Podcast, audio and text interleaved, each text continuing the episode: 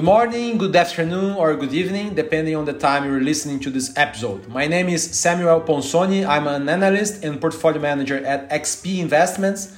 And this is one more episode of Outliers, the podcast that brings to you the most important names in the fund industry in Brazil and in the world. Today, I'm very honored to receive Tom Riley, who is portfolio manager at AXA Investment Management. Tom, Thank you very much for being with us. Thank you very much for inviting me today. And together with me, I have Carol Oliveira, who is a fund analyst at XP Investments Platform. Carol, thank you for your presence. Hello, guys. Tom, it's such a pleasure to have you here with us today. So, let's start this episode talking about AXA. Begin our conversation here today, if you could please tell us a little bit about your background and your main experience before assuming the current role as a portfolio manager at AXA. Um, so, so, as you say, I'm currently a portfolio manager at AXA, but I've actually spent all of my career at AXA Investment Managers. So I joined in 2009 um, and I was an analyst supporting our global equity funds. Um, after a few years doing that, I moved to focus a little bit more on our technology funds, um, which uh, which kind of complemented my experience in the global equity space. In 2015, I launched our Robotech strategy, which is one of the funds I'm going to be talking about today. Um, this was one of the first robotics and automation focused funds in the world, uh, where we're seen as a, a leader and a pioneer in the space. Two years later, we launched our Digital Economy Fund, where I'm the co fund manager of that alongside Jeremy Gleeson, and I think that's the other fund we'll be talking about today. Whilst the bulk of my role is focused on the investment side and running the fund, um, I also head up the thematics business unit at AXA Investment Managers. So I've been involved in the design and launch of, of all of our thematic products.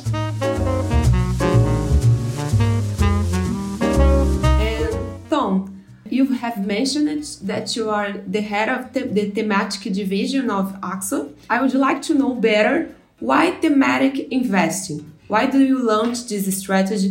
Why do you think about investing thematic funds like digital economy or robotech?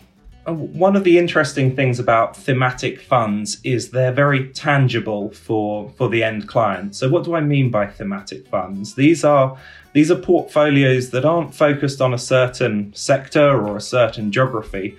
They're investing in the best companies in the world that we believe are exposed to key themes. Um, at AXA Investment Managers, we see see five main themes two of which are more related to demographic changes. So, the theme of longevity, the fact that people are living longer, and there's a huge opportunity for companies that can meet the spending, spending needs of the older populations. The other demographics focused theme, more around the consumption trends in emerging markets. Uh, so the wealth effects of emerging markets and, and trying to play into the, the, the, the consumer demand there more of my focus is on the technology focused themes uh, and around innovation. And we see three main themes there the, the digital economy or connected consumer. So the fact that we're all shopping online a lot more and our lives are becoming more, more digitalized as individuals. My other main focus around robotics and automation. This is technology going into industry to start to make things um, more, uh, more automated. And then finally around clean tech and the clean economy. So that, that shift in, in, in power and, and energy consumption. I think what's interesting about thematic trends and thematic investing is they are long term in nature. So all of these themes are, are decade long, or, or in many cases, much longer. But they're also very tangible for the individual. So for the retail investor, but similarly for the, the very sophisticated large scale investors or pension funds, that are investing in, or allocating capital for, for the long term, it resonates quite nicely. And I think for individuals, when they can see change going on around them, they can see their own behaviors changing, um, or, or, or they're doing things differently to how they did previously. Being able to invest alongside that change or alongside those themes can be quite appealing to them. Tom, uh, let's talk a little bit about AXA. How much does AXA manage under the equities division currently? And from that total, how much is under the strategy that you and Jeremy oversee? So, AXA Investment Managers is one of the biggest investors globally, um, but our equity division represents about 50 billion US dollars of, of assets. This is all actively managed funds.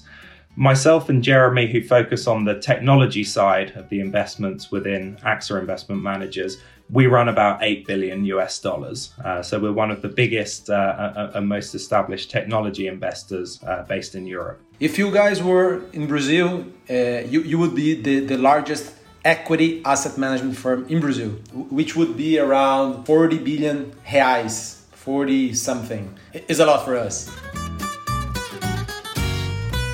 Uh, and how many people do you guys have dedicated to the strategies you, you guys manage under these, these divisions? So within the equity business more generally, there's about 50 fund managers. Um, and in the technology side, we have three fund managers that are focused purely on technology. But what we do is we leverage a lot of the expertise elsewhere in the firm. So we have a very strong US team, we've got a strong Japanese team, we've got a strong emerging markets team.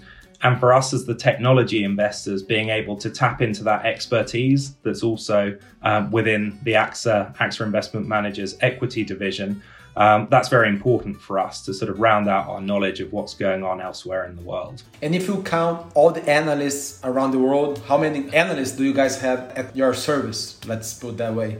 So we, we actually have a, a slightly different setup where our fund managers and analysts sort of perform the same role. So we tend to call them PM and analysts, um, fund managers and analysts. So we don't have teams of of very junior analysts doing a lot of uh, a, a, a lot of analysis on individual companies. What we tend to favor is having experienced fund managers who know their sectors, who know their stocks inside out, but also have quite a collaborative mindset where they're happy to talk to um, talk to to other members of the team or, or, members of other teams to share ideas. So within that, we have about 50, 50 fund managers, um, but spend a lot of time talking to each other about ideas. Tom, when you think about Brazilian companies and when you read in books or at Twitter, because we have a com community here in Twitter that is very very popular.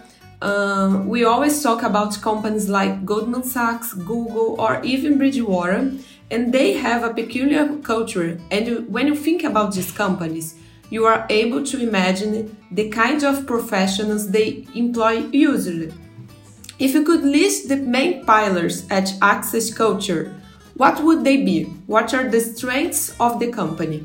Um, I, I, think I touched on it a little bit in, in my prior answer, which is around collaboration. Um, you have teams and fund managers who want to work together with each other. Um, they want to share ideas, they want to challenge each other on, on ideas, and that's an important part of the role but it is a very collegiate atmosphere. Um, I think it's it's it's it's commonplace to find fund managers discussing um, individual stocks, sectors, whether that's in formal meetings where we have two weekly meetings with all of the investment team discussing um, you know, updates from companies or from research trips or news flow, um, or similarly discussions over the desk or grabbing a cup of coffee. Um, so it's that information flow I think we do very well, uh, where we, um, we we get these expert fund managers talking to each other, sharing ideas, and getting best ideas from around the globe. Um, the world is a big place; it's far too big a place for me or a small team to be able to effectively cover um, all, all, all the areas um, that could be interesting for Robotech or for digital economy and being able to leverage off my colleagues who are um, who are looking at similar areas for their own strategies is a really, really valuable way for us to um, help help have discussion and hopefully drive some some alpha from those idea generation.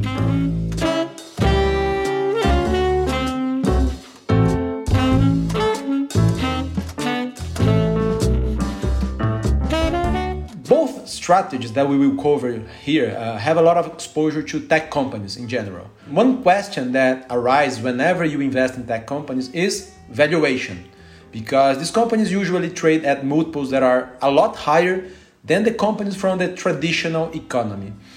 How do you guys approach this topic at AXA? How can you tell whether a tech company is cheap or expensive? A lot of times they don't even they don't even have profit yet. How is this topic covered with you guys? I think to get comfortable with with tech valuations or, or even valuations more generally, Um, it depends on your time horizon. Sometimes, as, as you alluded to there, companies or specifically tech companies can appear more expensive than the broader market um, based on shorter term valuation metrics. So, what are their profits going to be this year or next year? Maybe the PE multiples are a little bit more extended. But what you need to do when looking at these companies, uh, particularly those that are growing very quickly, um, broadening their use cases, um, are expanding into new parts of the market, is try and assess what that growth rate will be over the next two or three years, perhaps even five years, and understand what the profitability of that business could be if they execute on, on, on their ambitions. And that's really important. Um, I think one of the things that cr- that's crucial to technology investing is that new technologies sometimes take a little bit longer than people imagine to gain wide appeal. But when they do, the use cases of that technology become far wider than, than many of us ever imagined at their infancy if you think of something like the iPhone, you probably wouldn't have imagined everything that we can now do with an iPhone when it first launched, or even when it was a few years into its, its launch, about 10 years ago or so. So it's the ability of technology companies to continue to build out ecosystems, drive new revenue streams. If you can understand that, and if you can identify the right companies that are able to do that, you can generate some pretty healthy returns. Said the other way, though, you do need to be quite careful. Uh, for companies that uh, that are successful, there are always companies that are less successful. And when companies are trading on those more elevated valuations, you need to have really high confidence in them. That said, we, like anyone else, do make mistakes within our stock selection. And this is where having the experience around um, sizing a position becomes very important.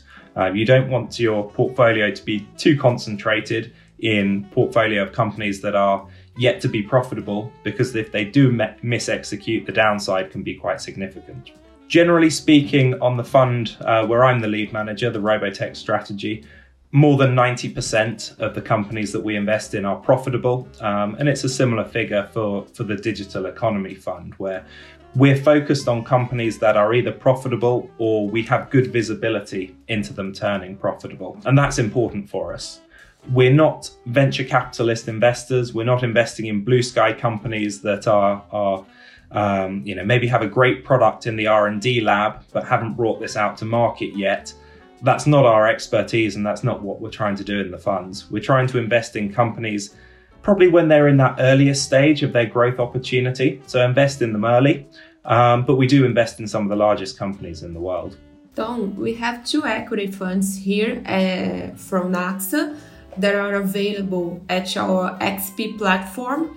And the first one is AXA Digital Economy, and the second one is AXA Robotech. The names may lead us to think that the portfolio holdings are somehow similar, but they are not. I would like to ask you how would you define the digital economy strategy? What does it really mean in terms of the stock that may enter in the fund portfolio? And what about the Robotech strategy too? I think uh, when I when I first heard about the two funds, I was like, okay, what is the difference between them? So if you could tell us a little bit more about these two strategies. I'll, I'll start off maybe with the, the similarities, and these are both um, these are both portfolios with technology, growth, and innovation at their core. They're run by the same investment team uh, with a very similar investment process. But where they differ is they're targeting different parts of the economy. Um, and I'll go into a little bit to, uh, more detail in each of them. But if you think about digital economy, this is around the digitalization of the consumer.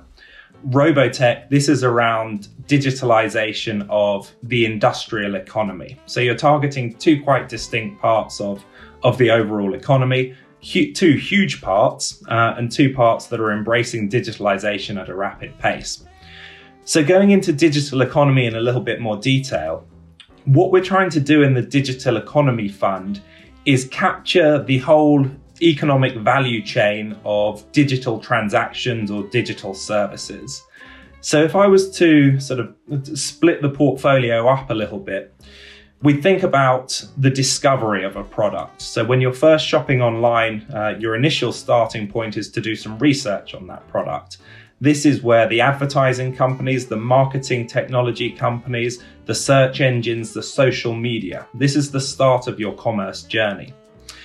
The next part is the decision part of your of your journey. This is the e-commerce platforms, these are the portals, these are the apps. It could be media, it could be entertainment, it could be the video game companies, it could be the the dating companies. Um, and these are the, the sort of domain specialists once you're online. The next part is the delivery part. So if it's a physical product that you're buying, um, it's the, the, the logistics to support that. Um, it's the payments and fintech to ensure that your online transaction is secure. It's the cybersecurity that's underpinning all of your web security. So we have those three parts there of discovery, decision, and delivery. The next part is what we call the data and enablers. So this is really the, the kind of technologies that are underpinning um, the internet and the digital world, um, without which the, the internet wouldn't really operate in the way that we know. These are often some of the smaller companies um, that are undiscovered or, or unheard of by most, most investors, but these could be companies targeting big data and analysis, these could be companies that are coming up with, with products to support um, companies with their digital transformation. I think what's important to recognize is when you think about the mega cap tech companies, the Amazons, the Microsofts, the Googles of this world, they've got a lot of expertise and they can develop a lot of technologies in house. There are, however, a huge number of companies that don't have the, that expertise. And this is where they go to these small and mid cap suppliers of, of, of technology to help them with their digital transformations. And that's something that's been very important that we've seen over the last 18 months um, as a result of COVID, as people have shifted their behaviors and become more online, um, there's been big demand for, for these technologies. Moving over to the Robotech Fund, as I mentioned, this is more addressing um, other parts of the of industry but it's a lot broader than that. So I think of Robotech in three main sectors, which is industrial automation or industrial technology. This could be robotics, this could be automated warehouses to support um, e commerce, and more generally, industrial automation equipment. It's also transportation.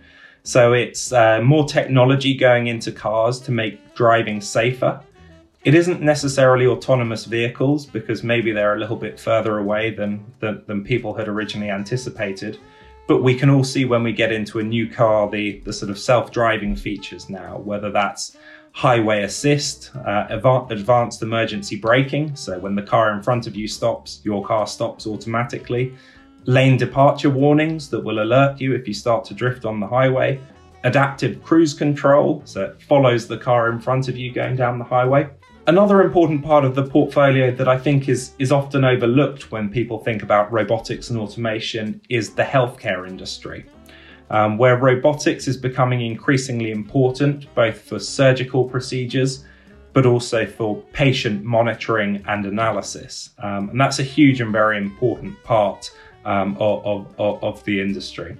Um, it's one of the areas that perhaps has been a little bit slower historically to embrace technology there's a lot of regulatory thresholds that uh, need to be passed before you allow a, a robot to perform uh, surgery uh, on a human.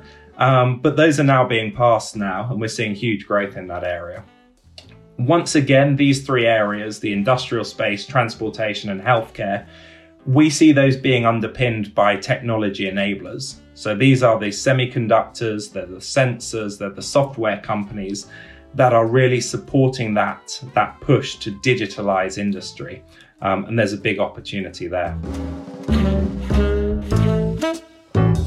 In the beginning of our conversation, you have mentioned that this is a long-term trend. Can you explain us a little bit longer? Why do you think there is a long-term trend? Because as I was growing up, I, I grew up here in Brazil without a cell phone.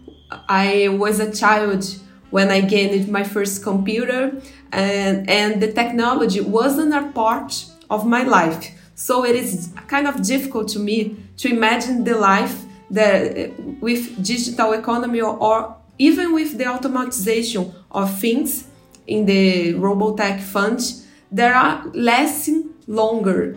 Like they are lasting 30 years, 40 years, 50 years. If you can explain us a little, a little bit on, oh my God, if you can explain us a little bit longer this thesis, this long-term thesis I think um, we, we need to anchor this into what is investable. Um, and I can't tell you what's going to be investable in 30 or 40 years' time, or, or I could, but I will almost certainly be wrong.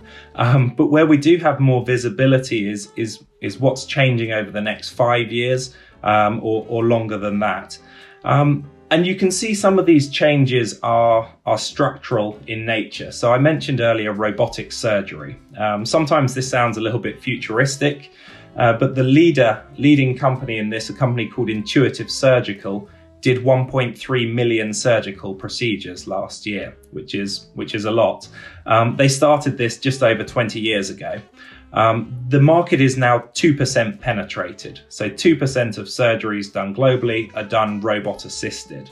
Um, that suggests to me if it's taken from, from 20 years to go from naught to 2%, there's a large runway of growth ahead of us uh, for the coming years. Do I think it's going to, to, to go all the way to 100%? No, absolutely not. But you can get good visibility on that continued growth over an investable period. What's also important is these portfolios are flexible. Um, we've been running them for, we've been running the Robotech fund for, for, for six years now, the Digital Economy Fund for a, a little bit shorter. But these portfolios will continue to adapt alongside the world around us. We'll continue to invest in companies as they push the boundaries of robotics and automation, as they grow into new sectors. And I think that's what's particularly interesting if I'd been talking to you about a Robotech fund 15 or 20 years ago, I'd have been talking to you about industrial companies. This was the only part of the economy that was really, really um, that automated. The growth rate of the industry was mid single digits, so about 5 to 6%. What's happened over the last few years is automation has spilled into new industries. So robots becoming more capable, more flexible, easier to program, means that the range of applications that can be automated broadens. So you're now seeing them more in transportation, as I mentioned, with intelligence going into vehicles, more in healthcare. And I think there are still huge parts of the economy that are yet to be touched by robotics and automation.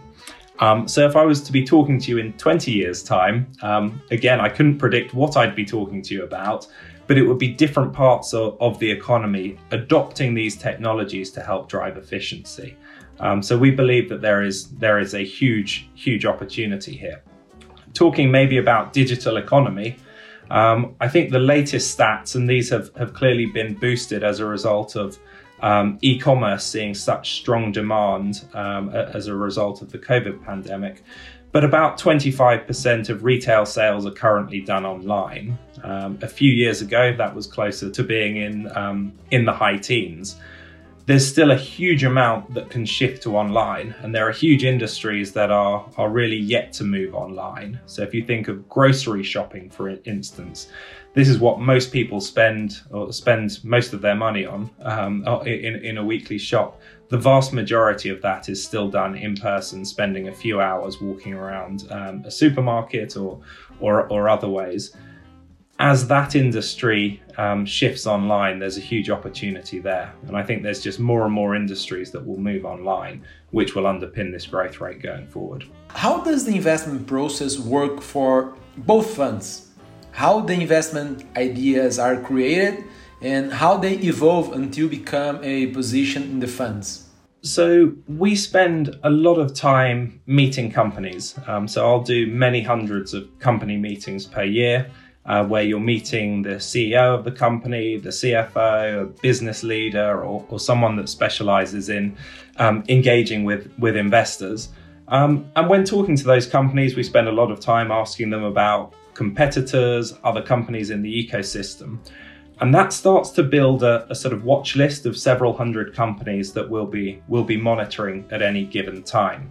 What we then do is our analysis on the companies where we're trying to invest in quality companies that are exposed to these, these individual themes.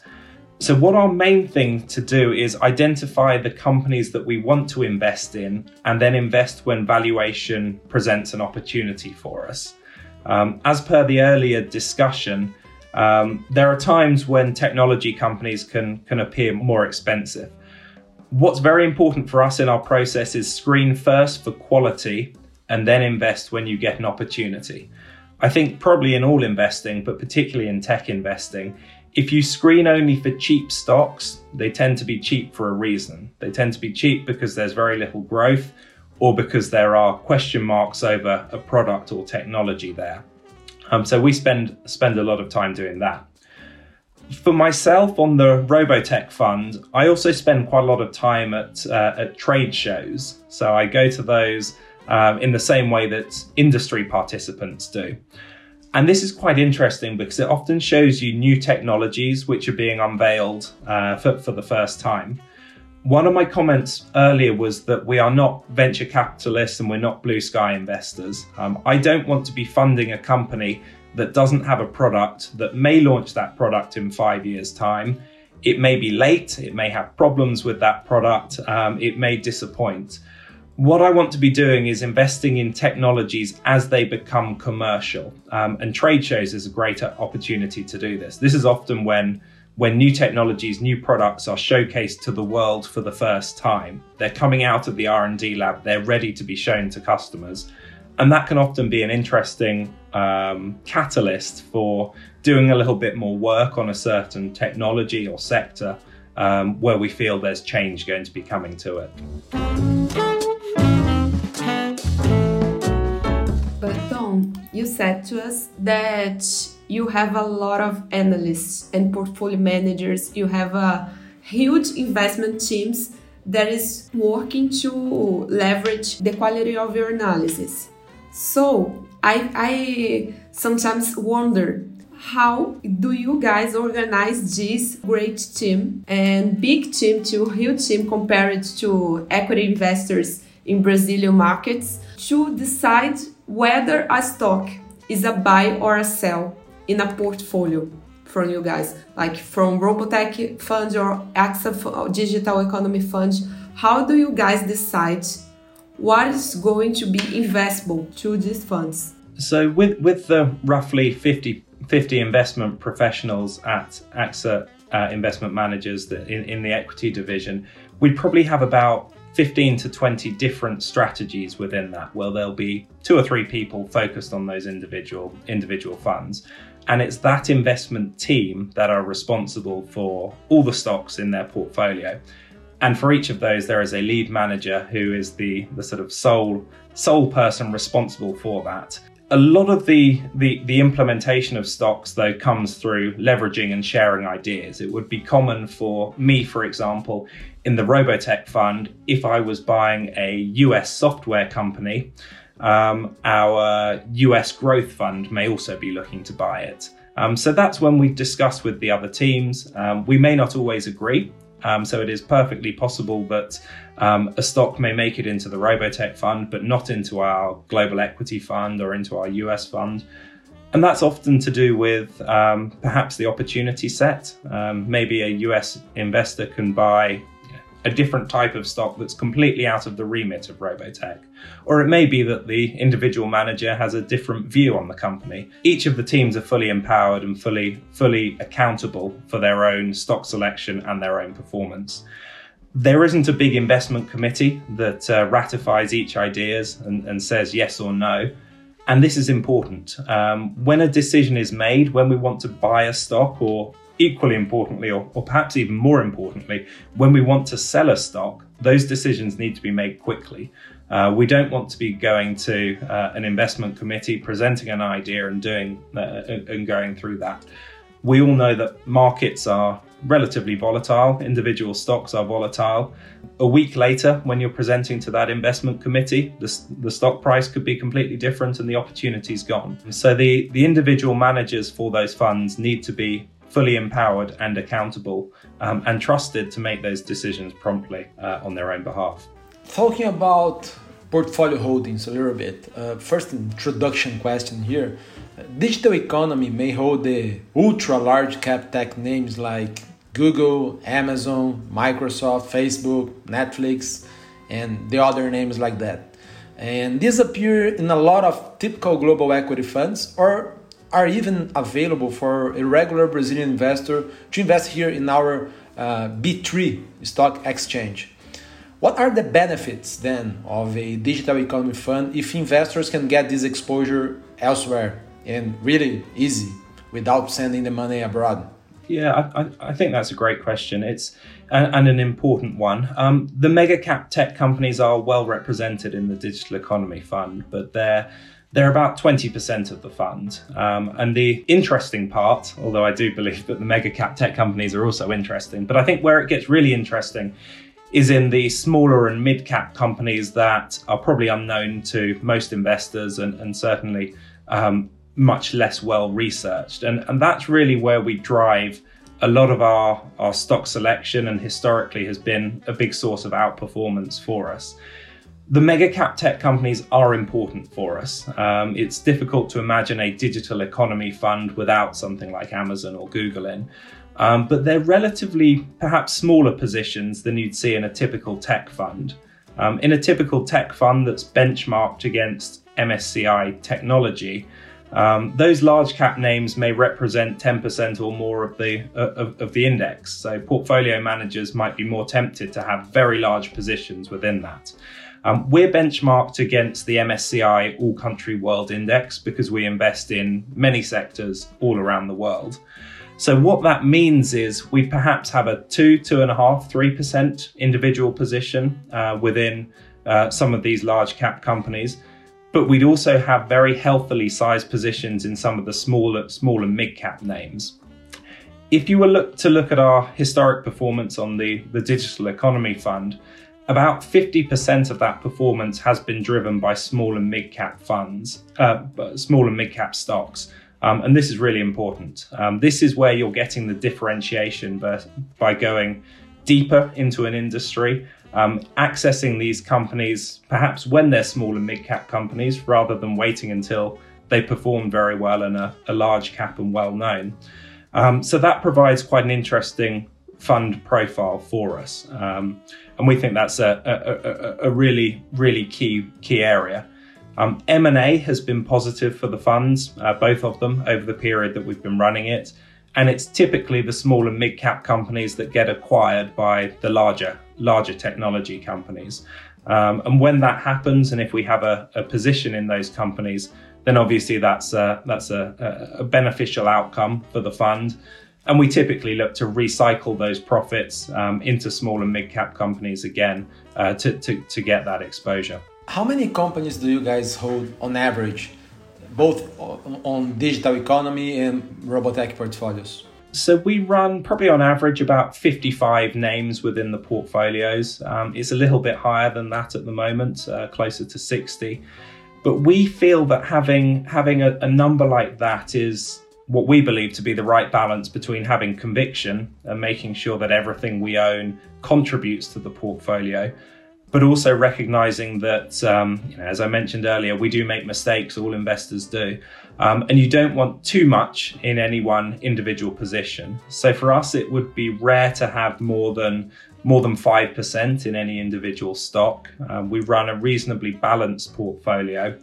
Um, but having having 55 or 60 stocks, it does allow you to go into some of those small and mid cap names that are less well researched and it also provides a little bit more balance to an overall portfolio where you're able to get get some interesting exposures um, in other sectors or, or, or, other geographies than you would if you were running something that, that was very highly concentrated. How is the overlap between the, the two funds, Robotech and Digital Economy? Are there a lot of positions that uh, is, are going to end up in both funds? So, uh, as I mentioned earlier, the, the two funds are targeting different parts of the economy, but there is a little bit of overlap. Um, and typically that's been between about 12 and 15%. So the two, two funds are, are very different, um, but it's important for us to to be able to have a little bit of overlap. We don't want to be arguing over an individual stock saying it should be in Robotech, no, it shouldn't, it should be in digital economy. No, what we want to do is we want to put it in both portfolios if it's appropriate for both portfolios. So there's yeah, there, there's there's about 12% overlap between the two funds, which means that the two complement each other um, quite nicely. Could you name two two stocks that are in both funds? Where we do see some overlap is within the automated warehouse space. So if you think about that, that fits into the Robotech strategy around that theme of automation, but it also fits into the digital economy strategy because those automated warehouses are supporting e-commerce. So that might be a company like Kion, which is a German um, German company that specializes in um, automation equipment that goes into, into warehouses and logistics centers. Um, we also invest, or both funds invest, in Alphabet or Google. Um, Google clearly fits the theme of digital economy um, because of, uh, uh, of the search engine capabilities and, and everything else that Google's investing in. But also, Google is one of the world leaders in, in automation. Um, you can see a lot of, of, of what they're doing in their Waymo business where they're perceived to be uh, probably the leader or one of the leaders in developing autonomous vehicles. Uh, so a company like that fits nicely into, into both portfolios. Could you please tell us uh, what are the major exposures in both funds right now? Like four or five main positions in, in each fund? And explain a little bit uh, which stocks are, are, are, are there uh, if if not known for Brazilians. Like if it's Facebook or if it's Google, it's okay. Um, I'll, I'll start maybe on Robotech and um, uh, maybe a few interesting features of the fund is um, Robotech is a global equity fund, um, but being exposed to automation companies uh, means that there are a few geographical biases within it. So we've got a li- little bit more Japanese exposure than you'd find in a, in a normal or, or traditional global equity fund. Um, it's under under 20% at the moment. It's closer to 15, um, but that's quite healthy exposure there. Um, a lot of the leading companies in traditional robotics, uh, so the type of robots that you'd see in a car plant, uh, a lot of those are from Japan. And a lot of the component suppliers to the industry are Japanese as well. So if we looked at the, the largest positions in the portfolio at the moment, you'd see companies like Fanuc, which is the, the leading Japanese robotics manufacturer. You'd also see Keyence, uh, which is a Japanese company that specializes in sensors uh, which are used for warehouse automation um, and vision systems. Elsewhere in the Robotech portfolio, um, one of the largest positions is Intuitive Surgical, and this is the robotic surgery company that I mentioned earlier, that is the, um, the, the, global leader in that space. Um, there are also other companies that are perhaps less well known, um, such as Silicon Labs. So, Silicon Labs is a semiconductor company that specializes in semiconductors which are used for IoT, so the Internet of Things or smart home. So, this is around factory automation or home automation. And these semiconductor companies, I think, are, are quite prevalent in Robotech as well. Um, we own larger semiconductor companies, which may be, may be better known in Brazil, like NVIDIA, uh, which is one of the leaders in AI chips, um, so artificial intelligence chips that are um, being widely adopted at the moment. If we were to look at digital economy, uh, yes, there are some of those um, mega cap tech companies that we've already discussed um, within the portfolio. But maybe first, actually taking a step back and looking at the the um, the allocations in the fund, um, we do have more US exposure. Um, if you think about the US, they are they are well known to be the leaders in not only technology development but also commercializing that technology. So we have more US exposure in digital economy and we have more more technology exposure whereas robotech would be sort of more split between healthcare industrials and technology Within digital economy, if we look at some of the larger holdings, as I mentioned, you'd see the mega cap tech companies, but you'd also see companies like PayPal, uh, which are uh, the global leader in, in online payments.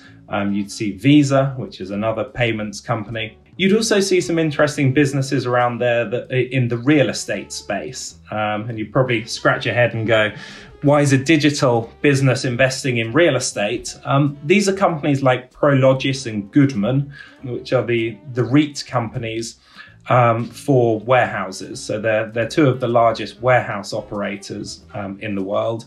And when you think about the demand for e-commerce uh, for warehouse capabilities, they're they're seeing strong demand at the moment and are, are well represented in the portfolio. Um, so you do see, again, to reiterate, some really quite different exposures between Robotech um, and digital economy, um, which we believe makes them makes them quite complementary. How about uh, geographical exposure? Is there a trend in, in the, this mandate? More exposure to U.S., China, or how would you describe it?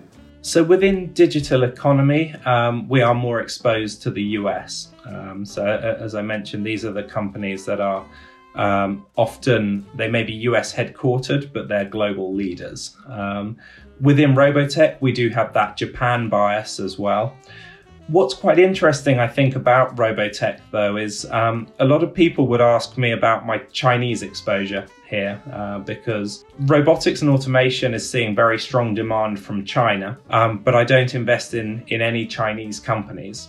Um, and the reason for that is I choose to invest in the best quality companies wherever they're headquartered. And in many cases, these are the leading Japanese robotic manufacturers or the leading European robotic manufacturers. The Chinese manufacturers at this stage, and it may change in due course, but they are typically lower quality um, in terms of reliability. Um, and if you think about a, a, a robot being deployed in a car plant, what you can't afford is for a robot to fail. It becomes very costly. If one robot fails on a production line, the whole production line has to be shut. Um, so, big purchasers of um, robotics, uh, like the big car companies, um, they want quality and they want reliability. Um, and so, at the moment, we choose to um, benefit from the growth of robotics in China by investing in Japanese, European, American companies selling to China rather than domestic Chinese companies.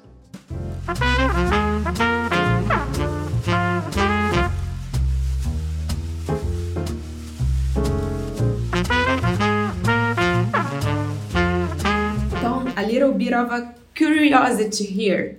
You talked a, little about uh, about surgery automation and what kind of sector or company caught up your attention the most when you were analyzing a sector or companies of or stocks for the portfolio?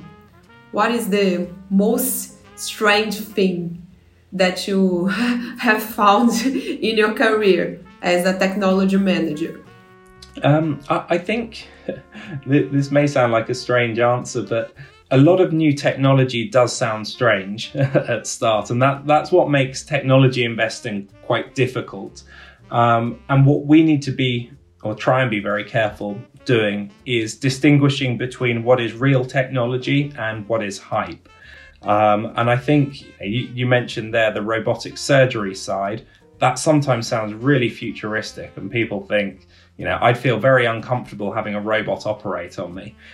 And actually, when you do the analysis and you understand that you can get greater precision through robotic surgery, you can get quicker recovery times, you can get um, much better patient outcomes, you can understand why people now prefer robotic surgery versus versus traditional means. So that that's quite interesting for me.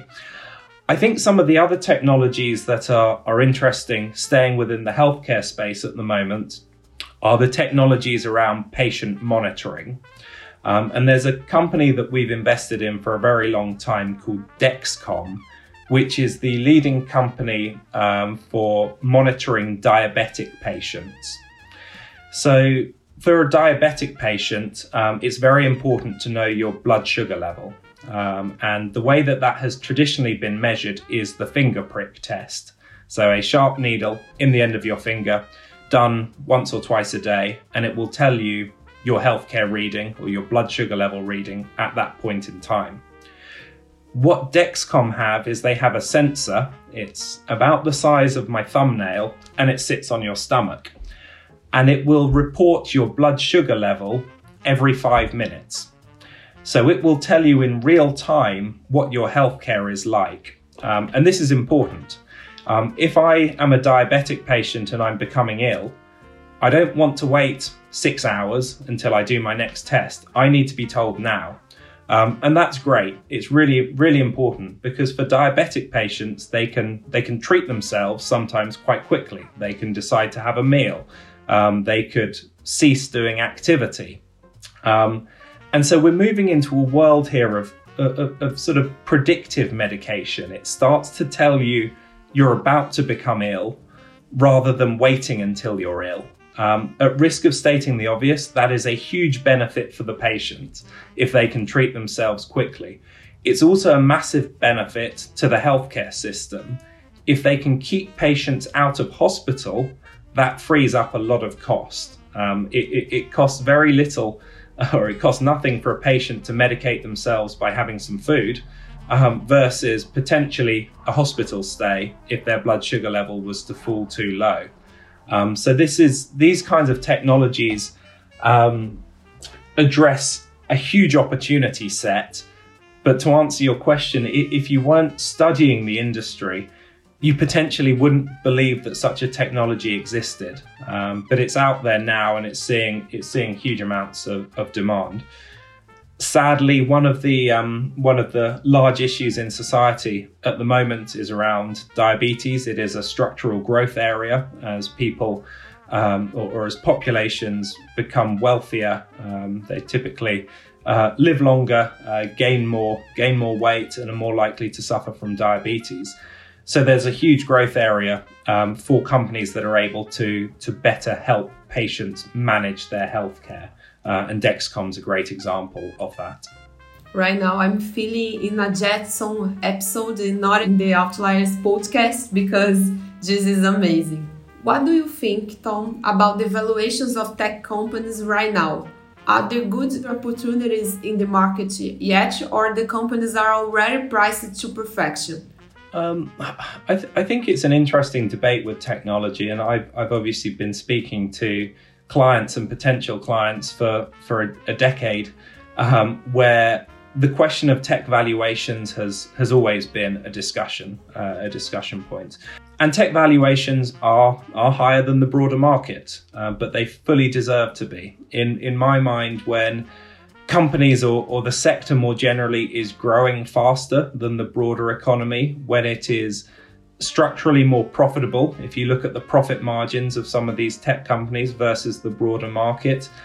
And importantly, now, if you look at the cash flow generated by these businesses, um, it's it's it's massive. It's it's hugely hugely significant. So, as a starting point, the tech sector should be more expensive than the broader market. The question then is how expensive um, is too expensive, and, and, and when when would you be be fearful? Um, and that's a very difficult question to ask because it, it depends on your investment time horizon. Um, I'm not in a position, and it's certainly not my skill set, to predict whether the tech sector's going to go up or down over the next three months or six months.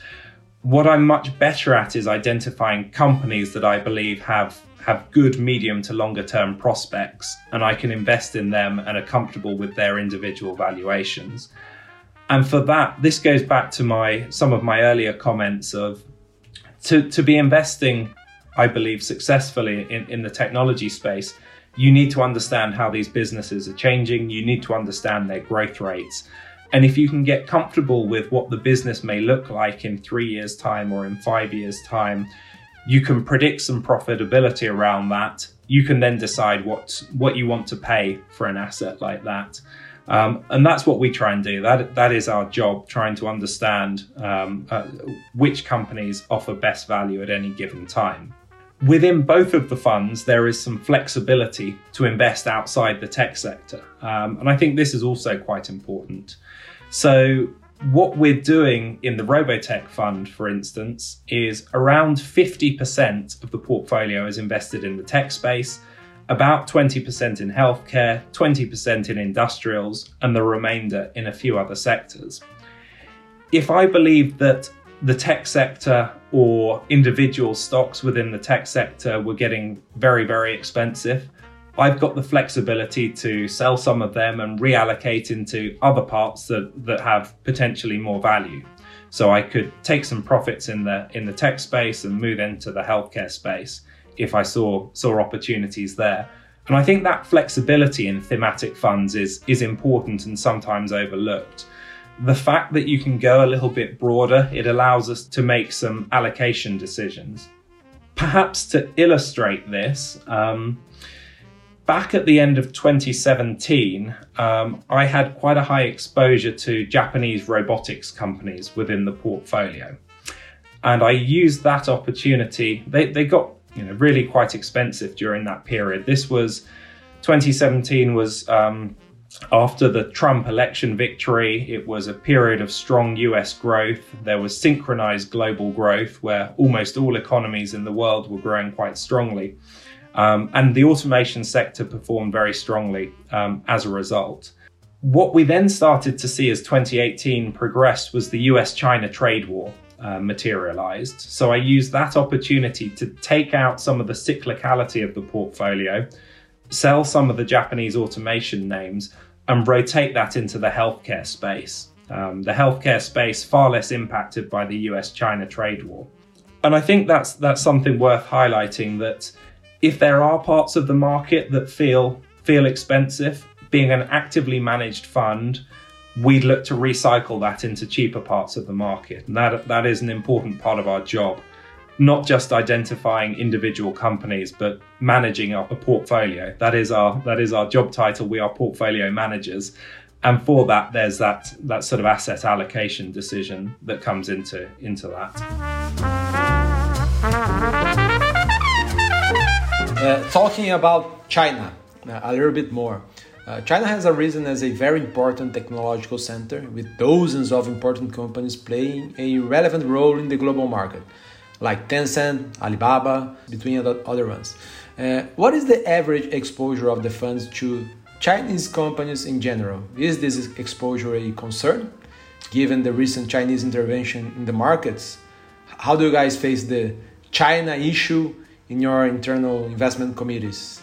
So we have relatively little exposure to China um, across the portfolio. So in the Robotech fund, our exposure is zero, um, and within digital economy, it's around five percent. And we do invest in some of those companies that you mentioned, um, Alibaba and Tencent.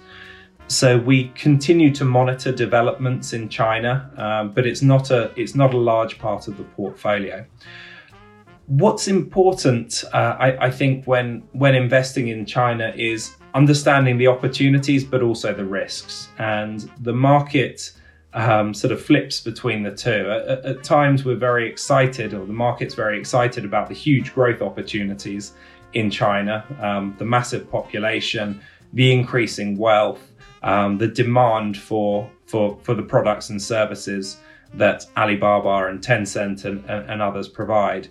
But then also as, as global investors, we need to step back and assess the risks in the same way that we do with, with all of our portfolios. And with China, there is higher political risk um, than there are in, in, in other parts of the world. And we can see that more recently with some of the, the regulatory issues and some of the developments there. So it goes back to, to, to, to some of my previous points about um, making sure that your exposure is right, um, that um, you know, making sure you don't have too much in any individual um, company or too much within any any individual sort of sub theme. Um, and so we'd look to to kind of keep some Chinese exposure um, because it is a huge growth opportunity. These are both highly profitable com- companies, and their valuations have come down quite a bit over the last few months but we do need to be cognizant that there is more risk here than with, uh, with other parts of the portfolio. So, kind of acting appropriately there. Again, I said on Robotech, I, I, I typically choose to get our China exposure or, or get our Chinese growth by investing in Japanese companies or European companies or US companies that are selling their products to China. And that is um, there's less there's less political risk associated um, with, with with some of that. Um, it falls outside some of the the regulatory concerns um, that that we're seeing at the moment in China. So um, much less of an impact there.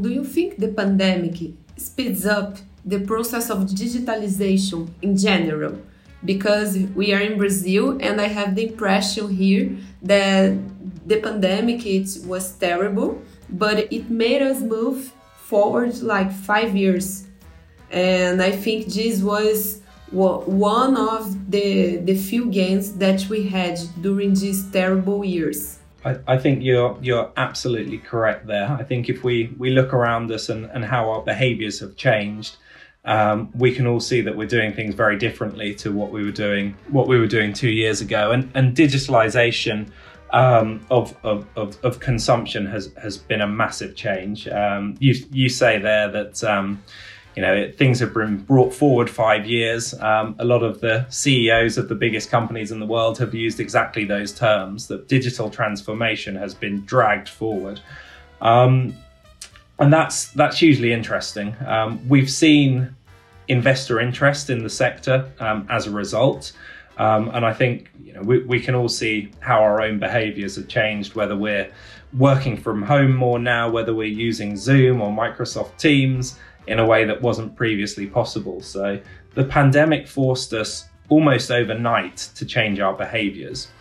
And for some of that, us that was uh, that gave us an opportunity to do something for the first time. Um, behaviors normally take quite quite a long time to change. There's a lot of inertia about the way we do things, uh, and I guess from a corporate perspective, there's not often a lot of risk aversion. Um, you know, companies were probably less less willing to let their employees work from home uh, prior to the pandemic. They weren't sure if they'd be productive. They weren't sure if they could be trusted. There were potentially risks about corporate data and, and things like that. But the pandemic changed everything overnight, um, and as different different countries around the world were were forced into to lockdown or work to, work from home environments. Um, one of the areas that has seen a huge change has been has been around digitalization. The question is, are these behaviors permanent? Are they temporary or, or, or what changes going forward? Because as I've said a few times now, as investors, we need to look three to five years forward and, and think how the world may look then. And if I'm being hopeful, um, my hope would be that um, COVID 19 is much less of an issue in the future than it is currently. But I also think that um, the working dynamic will be very different to what it was pre pandemic. I believe there'll be a lot more flexibility. Um, I think there'll be less corporate travel uh, where people do, do, do Zooms instead. Um, and perhaps even people's work life balance will, will be a little bit better addressed. I can think from my, my own personal perspective, um, I live outside London in the UK. I spend an hour and a quarter traveling to the office in the morning, and I do the same coming home. So, two and a half hours a day traveling in the old world. Um, I now travel much less. Um, I move from my bedroom to another room in the house. Um, so, my commute is 30 seconds now. Um, you know, do, do I think that stays permanent? Um, no, probably not, but there's some balance where I'll be working from home a few days a week and that's that's really important because it, it is a big structural change. There's a lot of investment that needs to go in to support that work from home infrastructure. There's a huge areas of investment around cybersecurity. Um, we all have more corporate devices at home that aren't necessarily on the office network. Big investments are needed there big investments in cloud computing to make our, our Zoom calls more reliable. Um, I'm sure we're all all had some some bad experiences with that over over the last 18 months. Um, and more generally, that shift towards digitalization continues unabated. We can all see that from our own behaviors in the digital economy. Looking at the Robotech fund, I think for most people who, who don't work in the industrial sector, it's probably less apparent to them the digitalization that's going on at the moment. But there are some huge markets which are rapidly undergoing digitalization.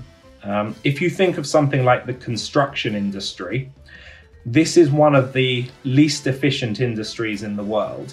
If you think about, well, either large scale building product projects or, or even a home home renovation, it is always late and it is always over budget. Um, there's a huge amount that can be solved by incorporating better technology to, to manage the building and construction industry.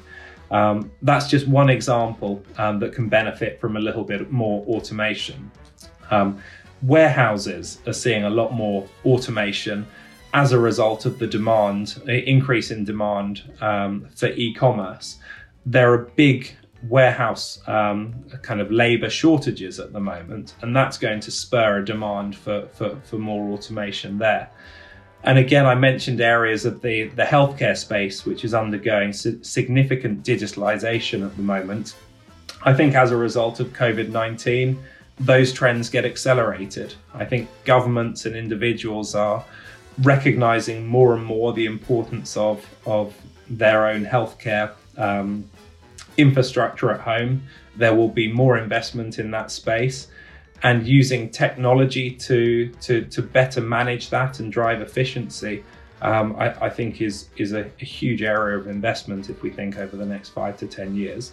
Um, so completely agree. Um, COVID has changed an awful lot, um, but one of the one of the areas that has really changed is the amount of technology that's creeping into into really every aspect of our lives, whether that's our personal lives or our working lives. As we're speaking about technology, when you go to technology fairs and see new companies and with new technologies that have the ability to change the world that we live in and I think, in my opinion, it must be amazing.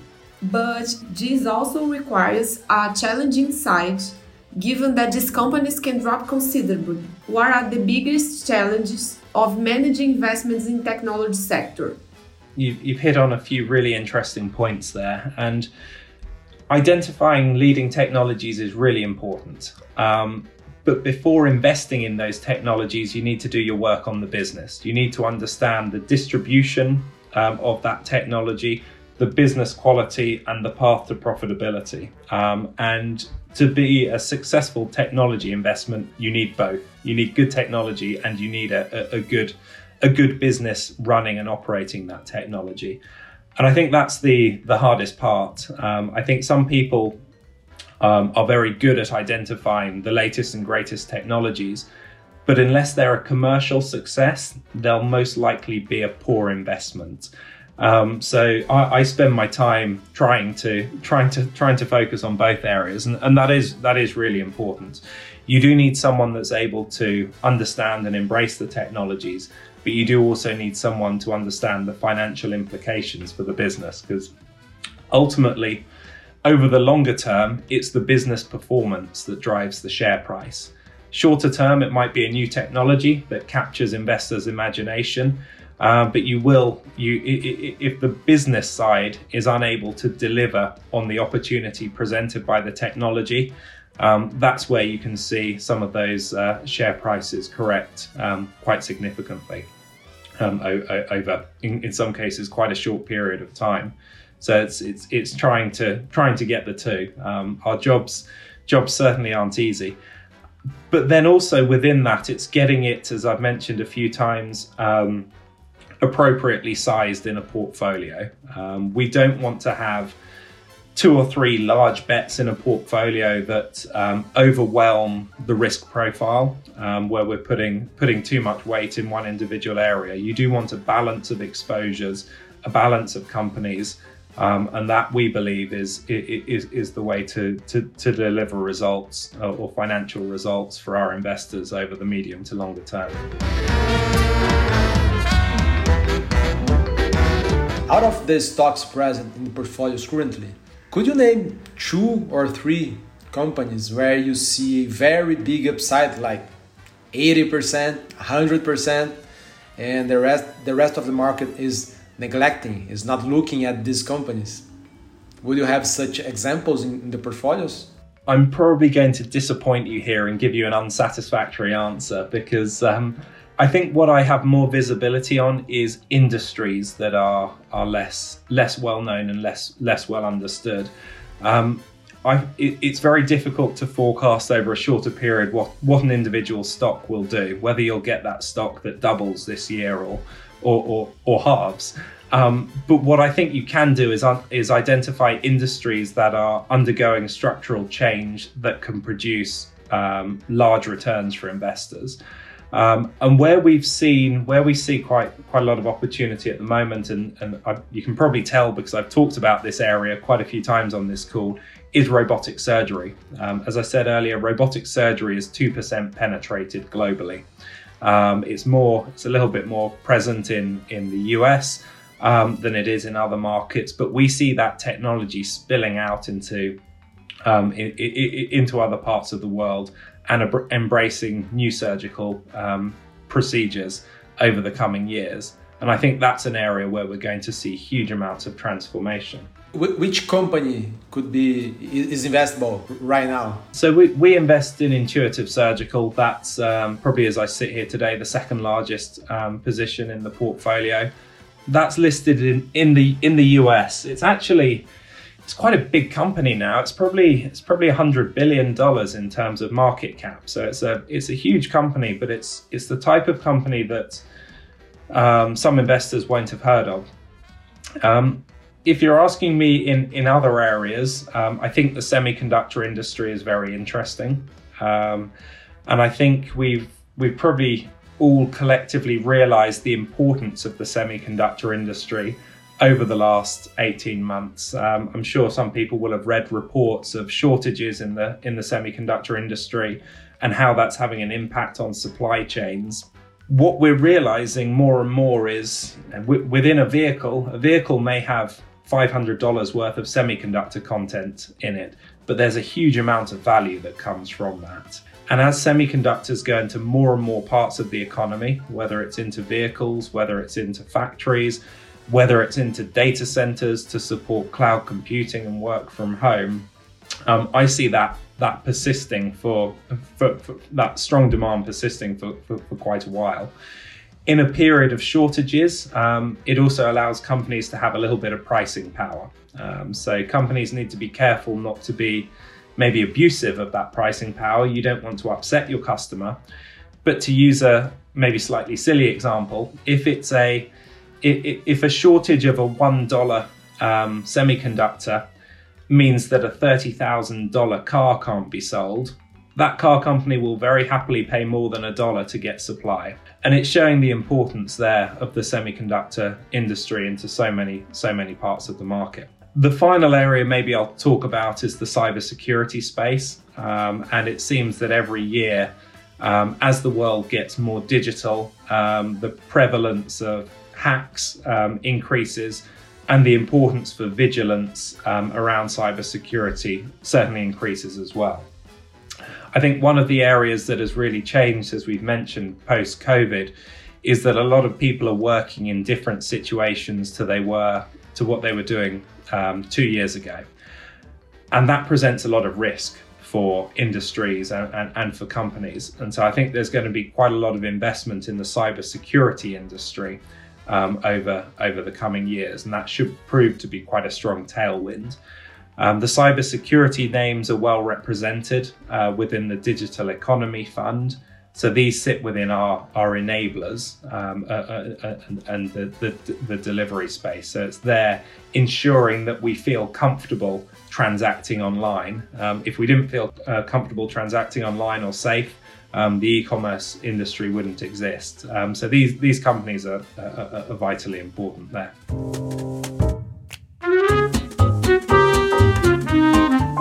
Well, Tom, great conversation. Appreciate your time and thank you for being with us. And I hope we can meet in London whenever the, the flights are uh, liberated again. Thank you very much. Absolutely. Thank you very much for inviting me. And yeah, of course, it'd be great to meet face to face. It's it's nice doing it uh, over Zoom and having a good conversation, but nothing beats face to face. So I'm I'm looking forward to that. So thank you, thank you very much. Uh, please follow us on Instagram. I'm you you can find me as Samuel.ponsoni. And Carol, how, how is your nickname? RSO underline Carolina. So thank you very much. Bye bye.